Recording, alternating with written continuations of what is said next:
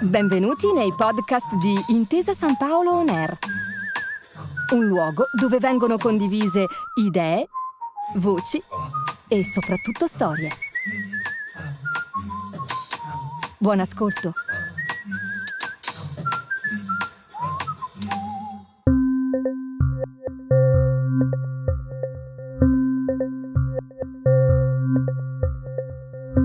«48.129 abitanti, 154 metri sul livello del mare per un'antica sede vescovile che intorno alla Piazza del Popolo, opera in travertino di grande ingegno rinascimentale, ha visto svilupparsi un centro culturale importante e prestigioso. L'Oliva alla Scolana, il Tronto e il Castellano, Paolo Diacono e Giulio Cesare, le torri gentilizie e campanili, il Forte Malatesta, l'Albero dei Piccioni, il Caffè Meletti, il Battistero di San Giovanni, il Timballo, la Pizza di Cacio, le Castagnole e ovviamente l'Ascoli Calcio. Il nostro viaggio alla scoperta delle province del calcio italiano oggi ci porta ad Ascoli, nelle Marche, per rivivere insieme la grande cavalcata degli anni Ottanta della squadra locale, quando, sotto la guida di un costruttore edile innamorato di un paio di calzini rossi, si scrivessero importanti pagine della nostra storia calcistica.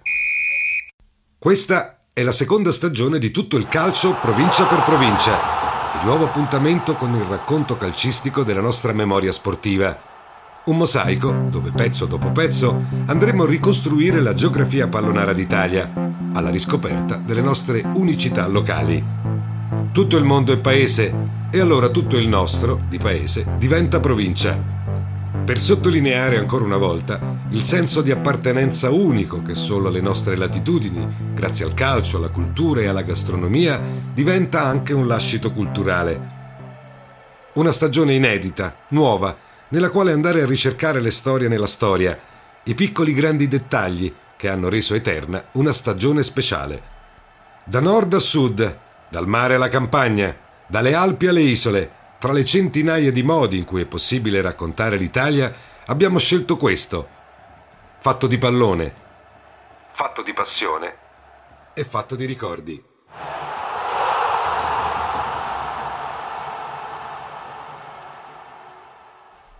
Come tante storie di successo, anche quella dell'Ascoli di inizio anni Ottanta inizia in un bar, perché con la pancia piena e con in mano un calice di vino, dicevano i romani si ragiona meglio, e i romani, a queste latitudini, hanno avuto davvero il loro bel da fare. Per essere più precisi, dunque, eccoci dentro le porte del chiassoso Bar Trieste, nel cuore pulsante della città, una città che, come il resto del paese, sta vivendo stagioni di rinascita culturale e di grandi conquiste filosofiche e culturali, grazie alla classe dei sessantottini. Questo è proprio l'anno che precederà la stagione dell'amore, quella del 69, e per le strade si respira una voglia di cambiamento e di nuove idee. Impazzano le minigonne e la musica rock, segno di una generazione nuova, più libertina e spregiudicata. In città, però, a cercare bene, si possono annusare anche alcuni malumori e rumoreggiamenti perché non tutto gode di una perfetta salute. La squadra di calcio cittadina, infatti, sta facendo i conti con salute cagionevole e quelli della tesoreria di conti sono perennemente in rosso. La società è in piedi addirittura dal secolo scorso, anno di fondazione 1898, e una passione di così lunga durata non può certo farsi impaurire di fronte alle maree del tempo. Certo, i soldi vanno e vengono, soprattutto per queste realtà pallonare, che molto spesso vivono grazie al mecenatismo dei grandi mecenati del territorio, ma così tanti decenni di storia non possono mica essere messi a repentaglio per tristi problemi economici. Tra i tavoli del bar Trieste, un manipolo di giovani imprenditori locali, quindi, si ritrova quasi tutti i giorni per discutere la prossima mossa, per decidere insieme quale potrebbe essere la maniera migliore di rilevare la società e farle vivere un nuovo rinascimento calcistico. Tra i tanti virgulti dell'imprenditoria locale spiccano il carattere esuberante e la naturale capacità comunicativa del giovane Costantino Rozzi, un impresario edile, per nulla esperto di calcio, ma pieno di idee innovative con coraggio da vendere. La presidenza alla fine sarà sua, con l'intento però di restare in carica per sei mesi soltanto, giusto il tempo necessario a risanare i conti della società per amore della città e della sua tifoseria.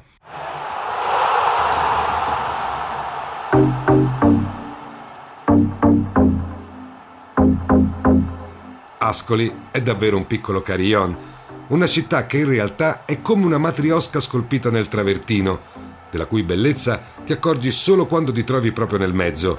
La città è piccola di per sé, ma uno dei centri storici più ammirati e meglio conservati di tutta la nostra nazione.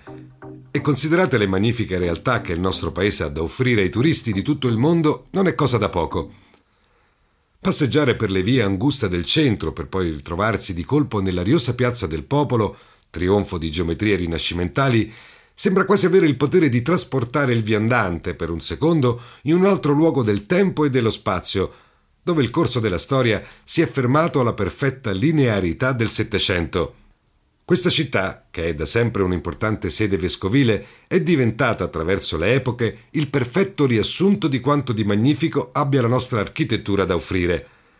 Dal ponte romano di Solestà, uno dei pochissimi in Italia, talmente ben conservato da essere visitabile anche al suo interno fino alla Torre degli Ercolani, una delle circa 200 torri che in epoca medievale puntellavano la città come dita giganti, piantate direttamente dal cielo. Passeggiare per il centro una continua scoperta di epoche e di momenti diversi della storia d'Italia, che come in un riassunto architettonico rivivono tutte insieme, splendidamente raccolte dentro le mura di Ascoli.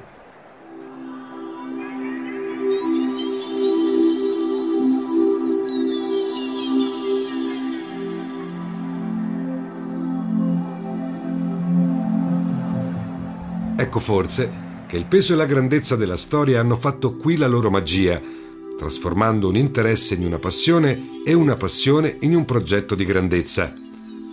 Proprio come la storia della città, infatti, anche quella della squadra di calcio è un insieme di momenti, un collage di avventure e di figure mitiche, quasi mitologiche, che hanno traghettato il pallone attraverso due guerre e notevoli ribaltamenti fino alla fine degli anni Sessanta.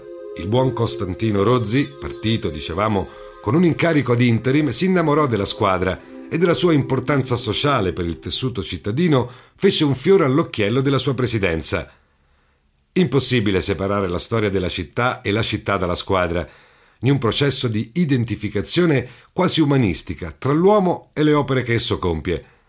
Rozzi sarebbe diventato tra i presidenti più amati e ricercati dalle televisioni di tutta Italia, grazie anche a uno stile schietto e diretto, capace di bucare lo schermo con ironia e semplicità. Il tutto ovviamente unito alle immancabili calze rosse portafortuna, che furono il suo marchio di fabbrica per tutta la sua presidenza.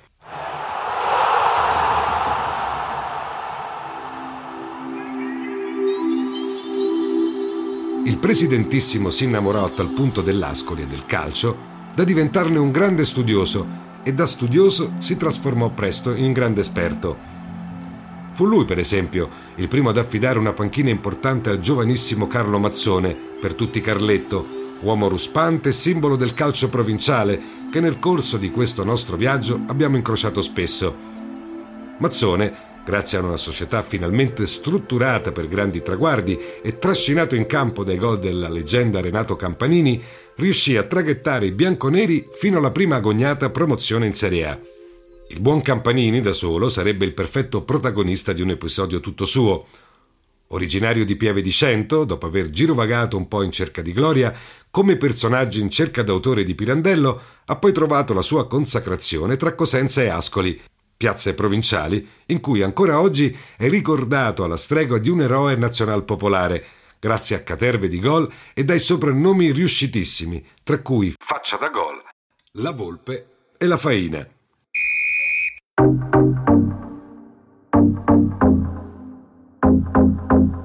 Qualche stagione più tardi, sulla panchina scolana arrivò Giovan Battista Fabbri, detto GB, altra grande intuizione del presidente. Un allenatore già navigato, ma sempre attuale, perché fu il primo a proporre in Italia il metodo olandese del calcio totale, che trasformava ogni squadra in un coro perfetto, in cui tutti sapevano fare un po' di tutto. Nacque così nel 1979-80 la stagione dei miracoli, che i bianconeri finirono addirittura al quinto posto e che poi d'ufficio divenne il quarto, a causa della penalizzazione del Milan al seguito dello scandalo scommesse, passato alla storia come Toto Nero. Quella versione dell'Ascoli si reggeva sull'esperienza e la durezza di Felice Pulice e sulle gambe d'acciaio di Gianfranco Bellotto, che di mestiere faceva il centrocampista, ma che chiuse l'anno come miglior marcatore della squadra, a testimonianza di un'idea moderna di calcio in cui i reparti sono vasi comunicanti, sempre pronti ad aiutarsi a vicenda. Lo stadio cittadino, intitolato a Cino del Duca, grande editore di inizio secolo e sostenitore della squadra, visse un anno magico, ribollente della passione di oltre 40.000 scolani urlanti per ogni partita casalinga. Fu lo stesso Rozzi che pochi anni prima, per fronteggiare la crescente passione della città, ne fece aumentare la capacità quasi triplicando la grandezza in meno di cento giorni.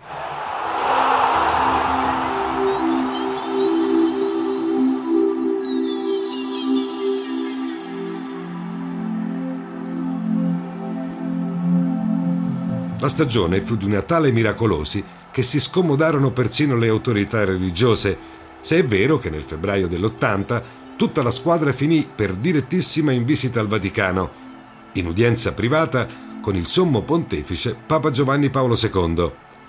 L'Ascoli Calcio sta sulla breccia per lo sforzo concorde dei tecnici e degli atleti, disse il Papa, ma anche per il fervore di una cittadinanza entusiasta e partecipe arrivata all'onore di far parte delle compagine calcistiche di Serie A. Non è poco davvero, se si pensa che la città, pur nobile e antica, è relativamente piccola per area e per numero di abitanti. Me ne congratulo di cuore. Se non è una beatificazione, poco ci manca. E la celebrazione del legame tra la sede vescovile e la parabola della squadra ottenne così la bolla papale di approvazione.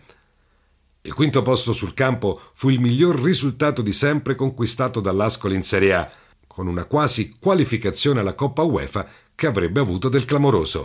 Quasi a riconoscimento dell'impresa, prima del rompete le righe la società fu invitata in Canada a rappresentare il calcio italiano nel torneo denominato The Red Leaf Cup, la Coppa della Foglia Rossa, organizzato dalla Federazione canadese allo scopo di promuovere il calcio in Nord America.